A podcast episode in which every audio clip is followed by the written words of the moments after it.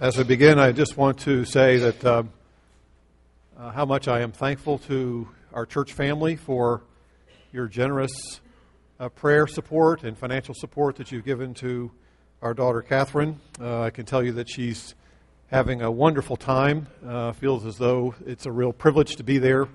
Uh, God has blessed her to have this kind of context in this orphanage in Quito, and I want to thank all of you who've been praying for her, and I hope that you'll be able to read her blog. Uh, if you don't know how to do that, uh, you can talk to me and I'll tell you how you can do that.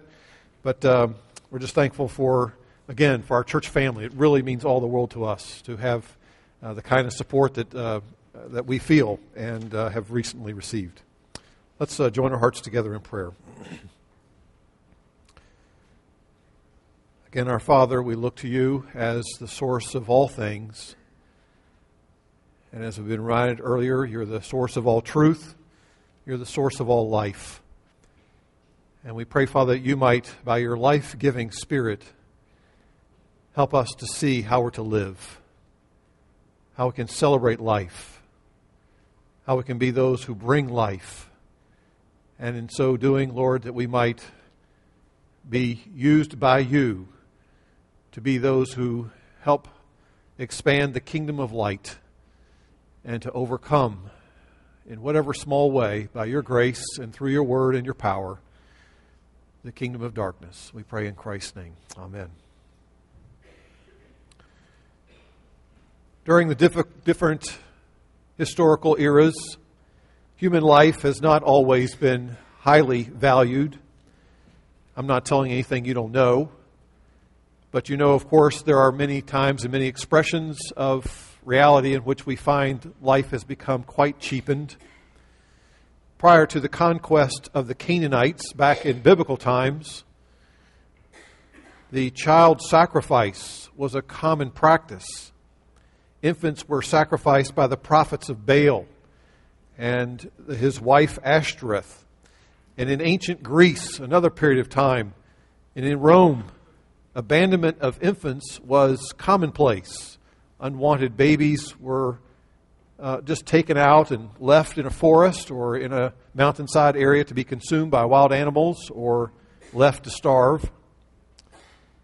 We know that women also have endured times in which they have been viewed as having little value. In ancient cultures, a wife was commonly thought of as being the property of her husband.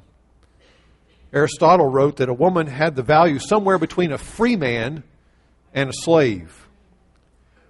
I remember reading years ago about the missionary William Carey, who traveled to India and that area of the world back in the late um, 18th century.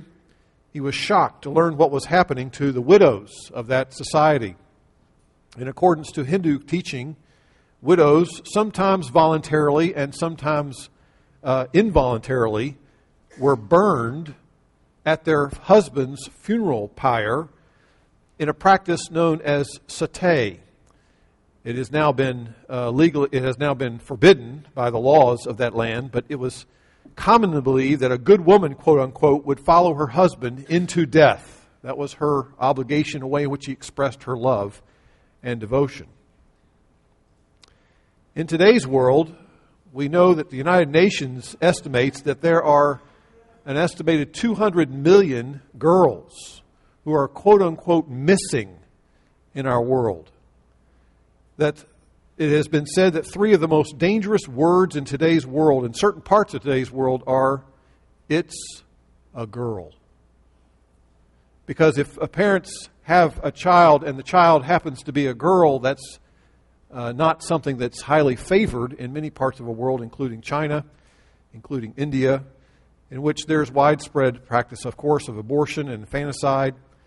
And so there are these missing people in our world today. As you know, China has so many men who are living, and there's no spouse for them. There are no women available for them in terms of the proportion of the kinds of, uh, of uh, one child uh, rules and regulations that they have followed.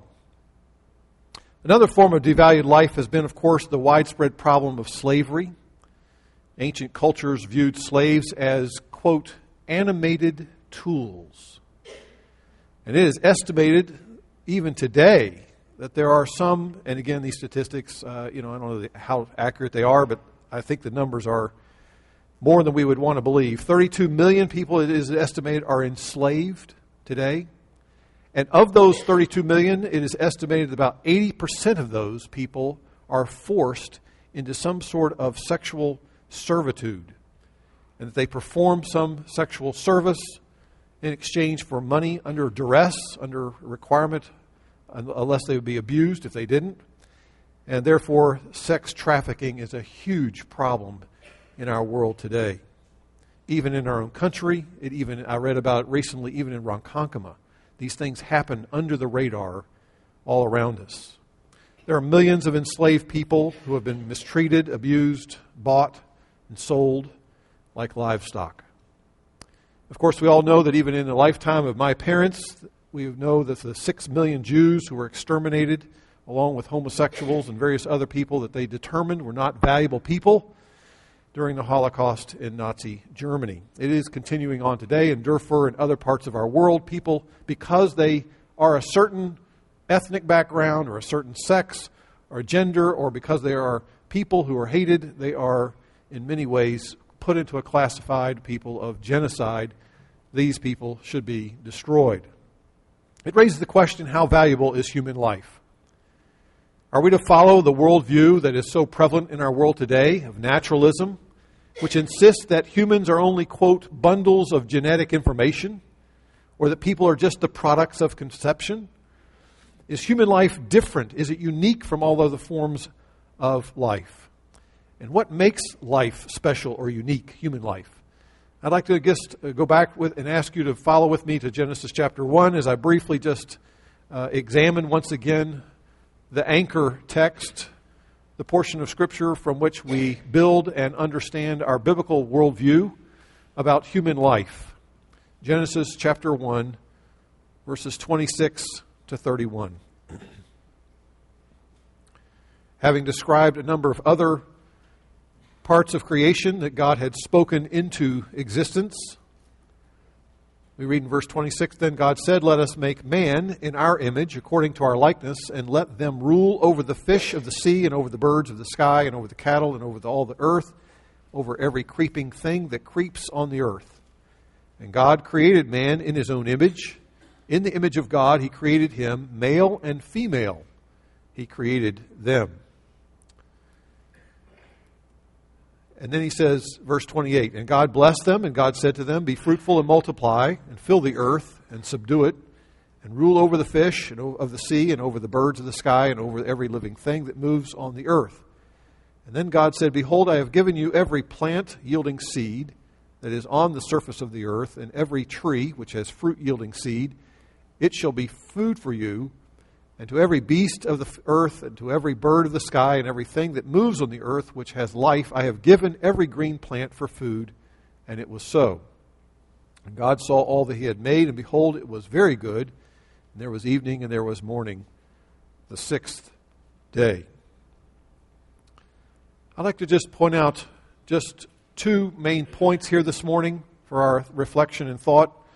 First of all, I want to just remind you, as we all who know biblical worldview know, that there is a unique creator of mankind. The creator of mankind.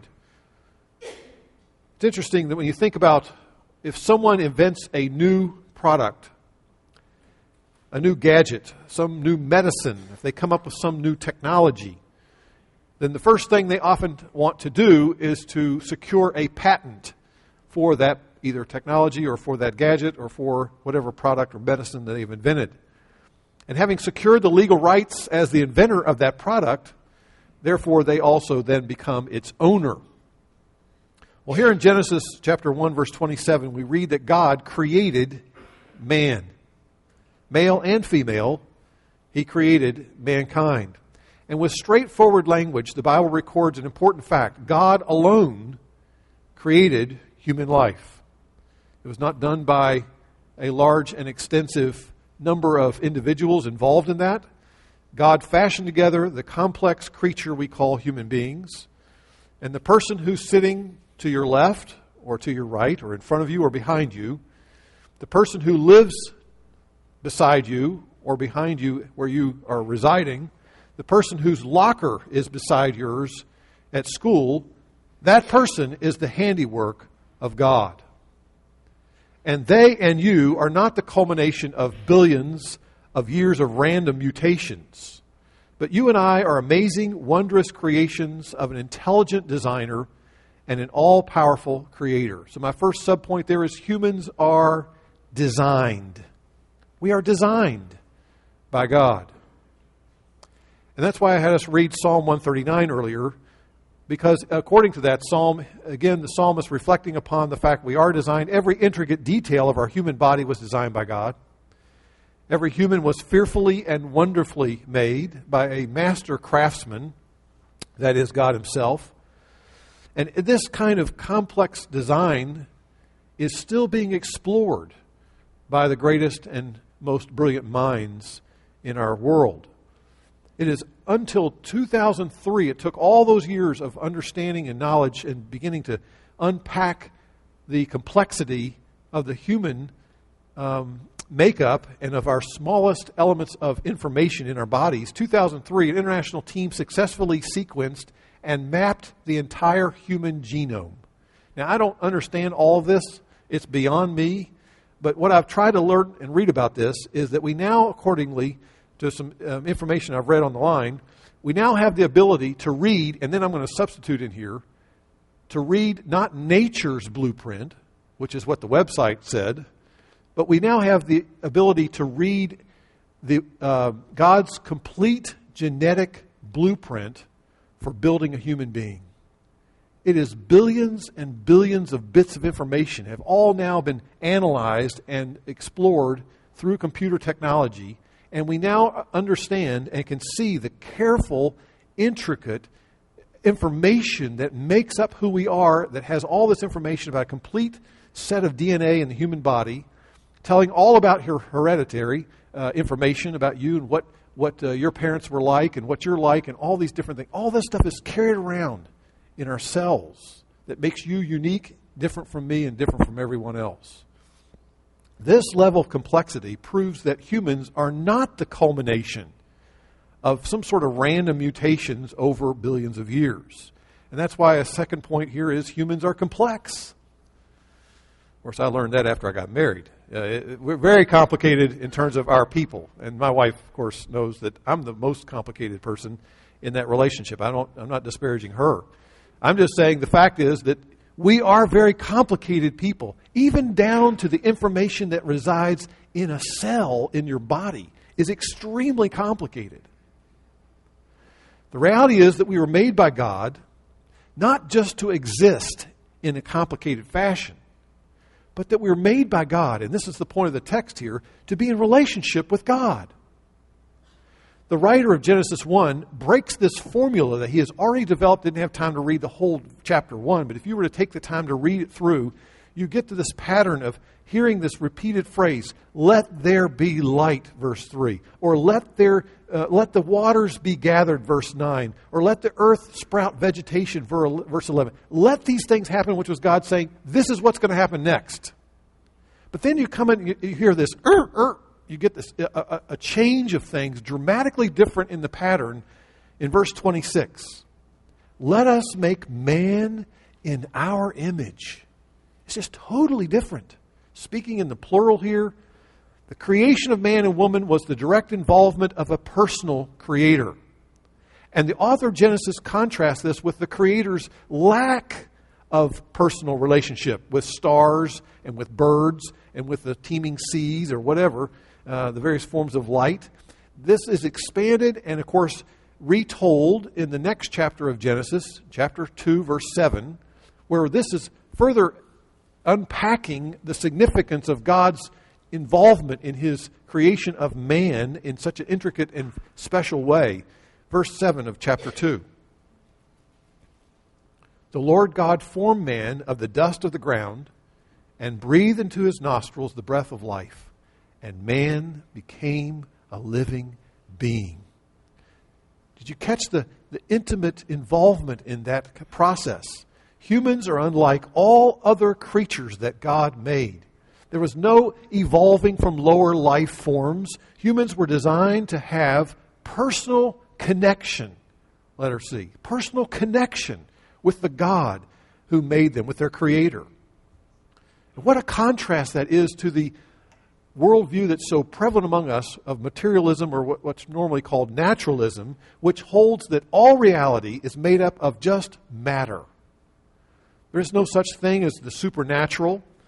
And this worldview, of course, insists that the universe has existed forever in some form or other, and presently, in the form in which the world exists, it has now happened as a result of chance events over a long period of time. And such a view unavoidably leads to pessimism. There is no thought of future, there is no thought of meaning. It is a sense of emptiness that life really doesn't have any significance to it. We've just somehow landed here. And in the midst of all this meaninglessness, humanism cannot provide an adequate basis to view human life with any sort of dignity. Human value is defined in terms of, sadly enough, looks. It's defined in your productivity. How much can you earn? How much can you produce? It is defined in terms of your usefulness to somebody or something. And the biblical worldview, however, insists that every person has value because God had made, makes, has made them and He owns them. And each one of you, my friend, is valuable in the eyes of God, your Creator. No matter how smart you are, no matter how much money you earn, no matter how tall you are or how short you are, no matter how many friends you have on Facebook. Some people think that you're defined by your importance by how many people list you as their friend. That's not the de- definition of how your value comes, where your value is rooted. You're valued by God. You were made by God, and you were made for God. And that is the truth of who the biblical worldview depicts human life. Now, I want to move then, having made that foundational point, I want to move now to our second point the unique nature of human, human life. Of all the types and categories of living creatures that we've mentioned in the first chapter of Genesis, only one form of life carries the designation of being made, verse 27, in the image of God or in the likeness of God. Now, we're not talking here, of course, about being made in some sort of physical uh, characteristics that resemble God in His somehow having some human body. We know that's not what it means at all. But we know that it applies to both men and women. It's significant that it's both men and women both bear the image of God. And so it's boys and girls, male and female. They possess this unique nature characterized by at least three attributes. I'll list them quickly here. Some of the attributes that we would understand that flow out of this idea of being in the image of God is number one, we have attributes of personality. Personality. As image bearers, we are able to attain knowledge. We're able to experience a number of emotions. We have the ability to make decisions. We are people who are able to express thoughts and to design and build things like buildings or compose symphonies or build hospitals or discover medicines, to write novels, among other things. Uh, Francis Schaeffer, that great thinker and uh, apologist of the Christian faith back in the 70s and 80s, I had an opportunity to actually see him in person when I was uh, traveling one time in Switzerland in a tour we had with college. And I remember him talking about what is it that makes man so interestingly different and unique. He described it as the mannishness of man. The fact that we are people who have personalities and we have these kind of distinctive characteristics. And the only worldview that explains why we are so different than other forms of life is because we are bearing the image of God. Secondly, there are attributes of morality. Every person has a certain level of freedom, and therefore every one of us is responsible for our actions. And before the fall, in the words of Augustine, everyone was able not to sin, that is, Adam and Eve. But now, after the fall, we are not able not to sin because obviously we're not compelled or forced to sin, but we do so in keeping with our sin nature. And when we make the choice to sin, we know it is wrong, and we know that we're not like animals. We don't just act in that way because of instincts, but because we know that we are unique as people who have a conscience. We have a sense of right and wrong wired into us the way that God has made us. You say, How do you know that? Well, Romans chapter 2 very clearly describes the fact that God has written the laws upon our hearts. And he says, It is our conscience that bears witness to the fact that we know and have a sense of what's right. And people will push you to a certain point, and you will realize if somebody treats you in a certain way, you know inherently that's wrong. Perhaps you've witnessed that happening. Uh, I think it was C.S. Lewis talked about when someone uh, kicks a woman off, an older elderly woman off of the bus and takes her seat on the bus and pushes her off, you know inherently there's something wrong with that if the person is only 18 years of age.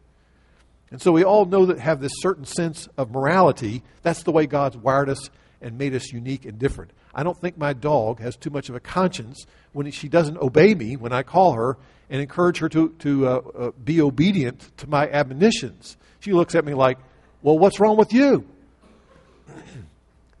okay, we won't go into too much ch- uh, dog psychology here, but these things are important to understand the differences. Okay, lastly, we talk about personality and morality.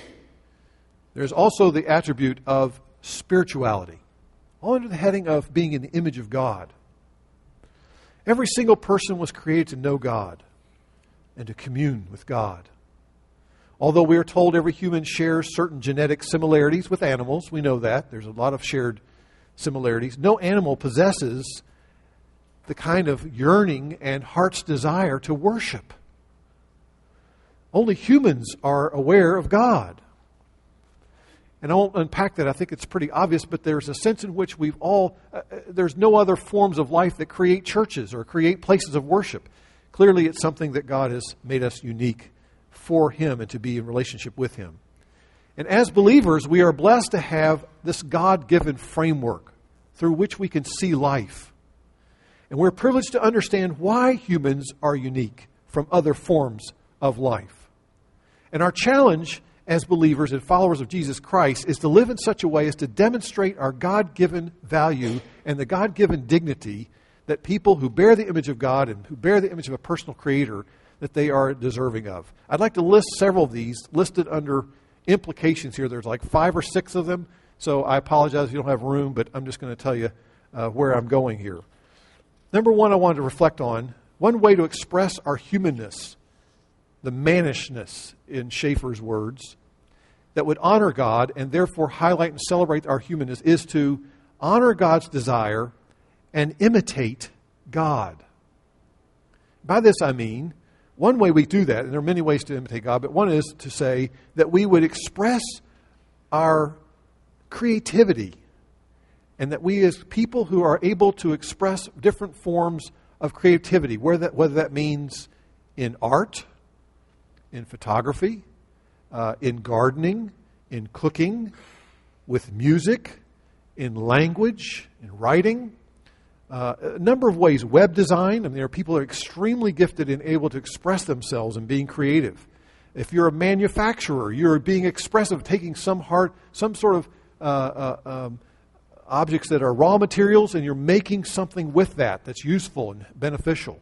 These are ways in which we express our creativity. And I believe there's a greater and greater need for this as the world becomes more sophisticated technologically. People are all the time dealing with life on an electronic level.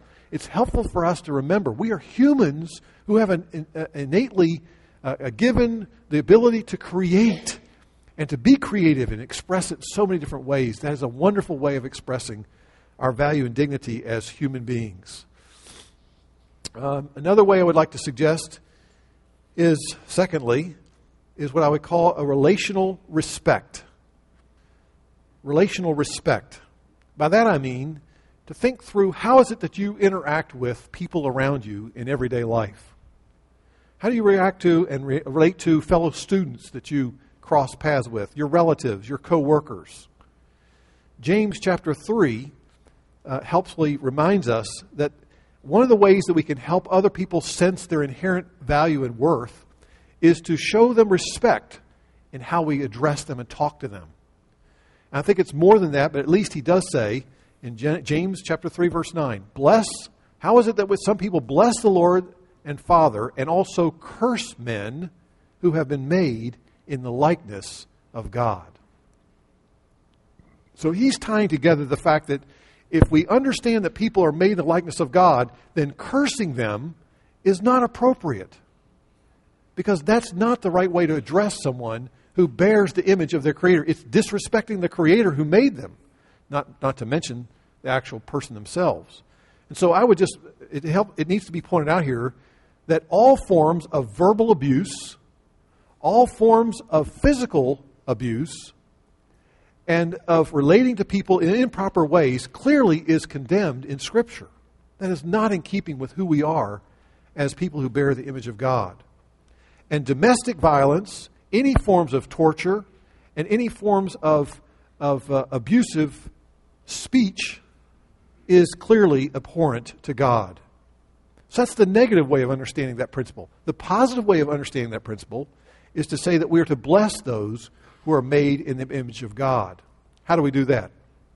I'd like to make a couple suggestions here. I can't expand, uh, uh, unpack this too much, but we can make a point and deliberately think how can I include people who tend to be ignored or tend to be overlooked in culture and in my life around me? Who are the overlooked and ignored people around you? I, I am convinced that one of the glories of God and His church, the body of Christ, is that the church is in the process of developing community that unites people who are diverse, people who are different. They're not all the cookie cutter the same. And we demonstrate to the world that God values all people, not just a certain kind of people. And all of us, I'm convinced, are designed for community. And so that's why, as a person in your circle of influence, one of the ways you can offer blessing to those around you in respecting the fact that they bear the image of God is to include them somehow. Include them in a conversation. Include them in what is going on in your life and welcome them to be a part of whatever is going on. It's one of the greatest ways we can show that kind of respect. Thirdly, I'd like to suggest another way to express the fact of our uh, the fact that we are celebrating the dignity of human life is what I call compassionate care. Compassionate care. Uh, this is a wonderful way of putting in putting feet to what we affirm about people. This is what the obviously the care center is all about. I'm so glad that Doreen has been here today to help expand that for us and help paint that picture a little bit for us. But one of the reasons that people devalue life is not because they determine in their minds, well, I just despise you and therefore I'm just going to eliminate you. But oftentimes, the value of life has been minimized and cheapened is because of economic hardships and abusive treatment that they've received from other people. And so, we as the people of God are called to demonstrate God's love to people who are in need of some sort of support or guidance or or help, like example of Long Island Youth Mentoring talks about the fact that they're there to try to provide mentors to boys who are growing up with no father figure. And to young mothers who are now raising children, the Care Center says, let's take that young mother and let's mentor her, show her how to raise that child because she has no mother or father like many of us have been blessed with who will show her the way, provide a model to them, exemplary. Follow me as I do these things. And this is where the members of the body of Christ, we can think about what James said. He said, What? Visit the orphan. Involve yourself in the lives of people who do not have support people around them, like parents who love them and teach them and direct them. And so there are ways in which we can come along and partner with them through becoming mentors or through ministries that do, do those things. Or you can sponsor a child.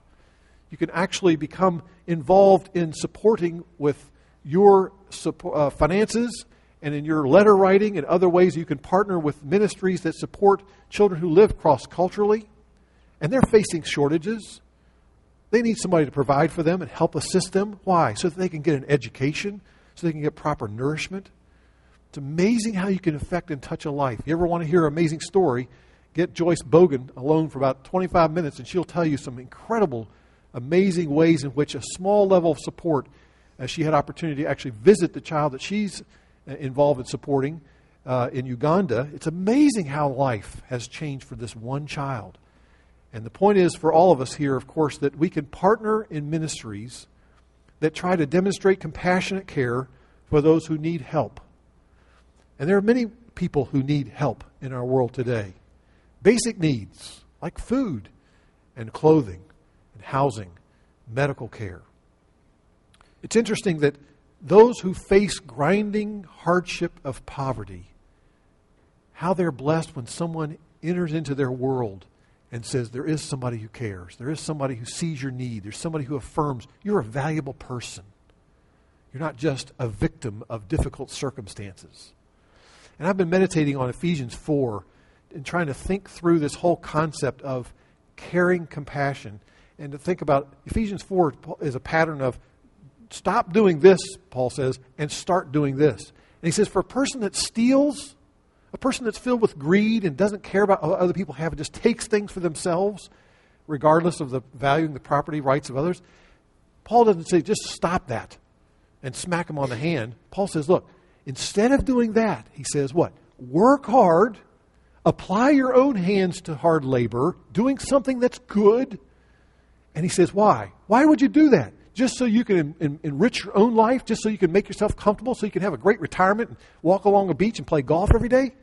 No, he says the reason you do that is what? Ephesians 4:28, to share with someone who has need. So that what you have been able to be- benefit from and to meet your own needs, you have your needs met so well that you're able to now say, I've got needs met, let me help somebody else. And that's one of the greatest cures for dealing with greed that we all have to face in this culture of, um, of uh, so much materialism around us. Well, there's much more we could say about that. Uh, let me, number four, let me suggest do justice. Do justice. What do you mean? Well, I'm thinking of Micah 6 8, and I'm in order to affirm the value of human life, we do so by being salt and light in a world system that oftentimes is measuring the value and worth of people according to worldly standards. And there's no basis of dignity for so many people in our world. And so we have to speak out and speak up for them. We have to be the voice of those who have no voice. We have to be those who will take a stand for those who are abused and neglected and sold and enslaved, for those who are being aborted and those who are discriminated against and imprisoned unjustly. They need somebody who will speak out and be a voice that says, This is not right. This is not good. There's a better way. And so we can voice our concern for justice locally as well as globally. Number five, and these again, I'm not expanding them as much as I could have, but uh, I'd like to suggest that one way is uh, what I would call support and encouragement of adoption. One way you can affirm and value, give value and dignity to every person is to support and encourage adoption. It seems like we've had a great illustration of this recently in our whole society and culture upon the passing of Steve Jobs. Uh, I don't know if I don't, maybe there are some here who don't know Steve Jobs. Uh, he is the former CEO of Apple Computer. Uh, he recently died. Um, his birth, interestingly enough, in 1955, he wasn't that old. 1955, he was born to two University of Wisconsin graduate students. And they courageously chose to honor the life of this little boy that obviously was ill timed in his arrival of the world. They were involved in research and, and, and their degrees. They had no ability at that time, perhaps, to take care of him. And so they offered this little baby up for adoption and when you talk to Steve Jobs, as he when he was alive, he spoke so highly of his adopted parents. He considered them his actual, real parents.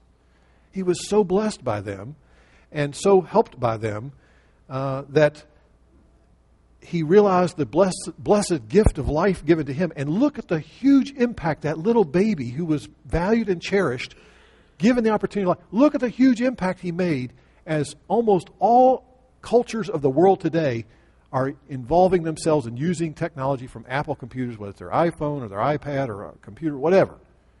Here's one life that's made a huge difference because it was valued enough to let it be, the little child be adopted to grow up and impact our world in amazing ways.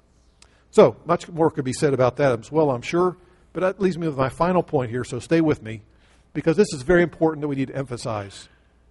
The last point here, I would say, is we need to proclaim and we need to pattern our lives after transformative truth. And by this I mean the gospel. It's important that we proclaim biblical truth to those who have suffered under the curse of sin, who have lived life in a very difficult life in a world that is twisted and distorted and corrupted by sin, the curse of sin. They have suffered in so many different ways. It's important that we give and extend hope to them with the gospel that God has the power to recreate, God has the power to restore to us and restore us to a sinless state. And that God is in the process of rebuilding the brokenness of our individual life and our world in general. And only those who live for good times, those who are acquiring wealth and sexual escapades, they are the ones who need a greater purpose for life. And that's really what most, many people in our culture today, that's all they're living for. They need to know there's a personal God who has made them, a personal God who is there to redeem them, who loves them, and who has given his own Son and the Spirit of God to empower them and change them. There is no longer, by no longer living for ourselves, if we have understood and, and the gospel has transformed us, We'll no longer live for ourselves, but live for Jesus who died and rose again on our behalf. In that way, we will demonstrate the power of God, who alone can enable us not to use people, which is what ten people tend to do if they view them as just products of conception. Instead of using people, we will what? We will serve people. And the gospel is the only means by which people are changed on the inside so that they have a desire to truly serve people in a selfless way. I came across a powerful article uh, speaking to this issue of the gospel and its significant power to transform by Russell D. Moore. Uh, Russell Moore, you recall, spoke in our church a number of years ago in a special conference. Uh, he is uh, one of the um, administrators and on staff there at uh, Southern Theological Seminary. And in his blog the other day, which I've made copies of, and they're available below the mailboxes, he talks about the applying the gospel to an abortion culture. He says, too often we need to make sure that we say to people, yes, the gospel talks about accountability and there's a day in which there is judgment coming. That's true. We need to, that voice needs to be heard. But it's the same gospel says that what? The gospel applies to the conscience of people who have made choices, who have done things that they know increases their guilt, and they feel ashamed, the gospel says there's hope for you. There is forgiveness for you. There is healing in Christ for you. It is Christ who died for people like you and like me. You say, oh, yeah, well, you've never had an abortion. I put to death and had part in putting to death the sinless Son of God. I consider myself to be someone who is unworthy in that sense of being a person who has any kind of merit to offer to God, and we're all the same. And therefore, the gospel proclaims to us there is hope for people like us who have made choices, who have blood on our hands, as it were, and it's the blood of Christ who can cleanse our conscience because we all are rebels. We've all gone astray. And I'm convinced that one of the ways in which we can do this is to live out the gospel. Live out the ways in which we say, I'm not here to serve and use I'm not here to use people, I'm here to serve Christ. I'm here to serve other people. And I'm so burdened, it seems to me that one important way the gospel needs to be lived out by the church of Jesus Christ is in the area of respecting other people and in terms of honoring the institution of marriage and of learning to honor marriage. Hebrews 13, verse 3 or 4 says, We honor the marriage bed. That is what? We avoid sexual immorality. That we evidence the fact that God, we uh, submit ourselves to following your ways, to seeing what you've designed in the institution of marriage, and that we not involve ourselves in, in, in physical expressions of ourselves in ways that dishonor God and sin against the people around us by taking and robbing our, them of what rightfully only belongs to their spouse when they are married in, in, in marriage. And I would also just suggest to you one final way in terms of applying the gospel to us is to unpollute our lives from the scourge and the poison of pornography. That pornography devalues human life. It reduces people to objects, objects that, have, uh, that, that are designed to be used only for selfish gratification. And if you have been, and many people have, have now so much exposure to pornography, it has distorted your whole understanding of how to relate to people and what people are like, and you've bought into a whole different way of thinking, a way of assuming, a way of envisioning what life is all about in terms of sexuality. And so I again would say one of the areas we can say I embrace the value of life is to say I'm unplugging, I'm getting the pollution of, of pornography out of my life, and praying that God would help me move and move more and more toward purity and following the standards of Scripture. Let's pray.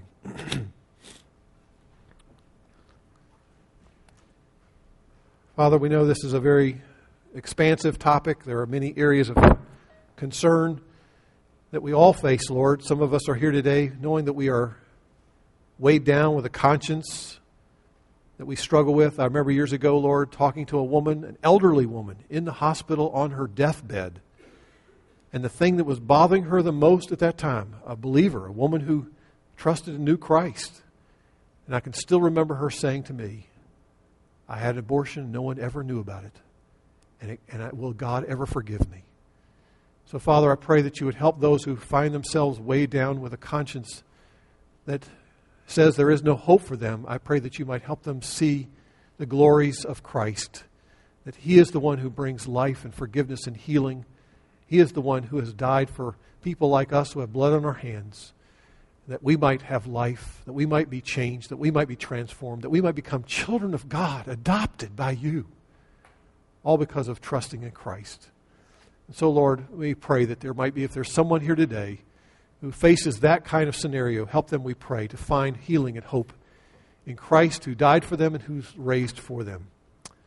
We pray also, our Father, for those of us who know these truths and who have been taught a biblical worldview. Help us, Father, to live consistently with that. Help us, Father, to creatively um, express ourselves, to be compassionate toward those who are in need.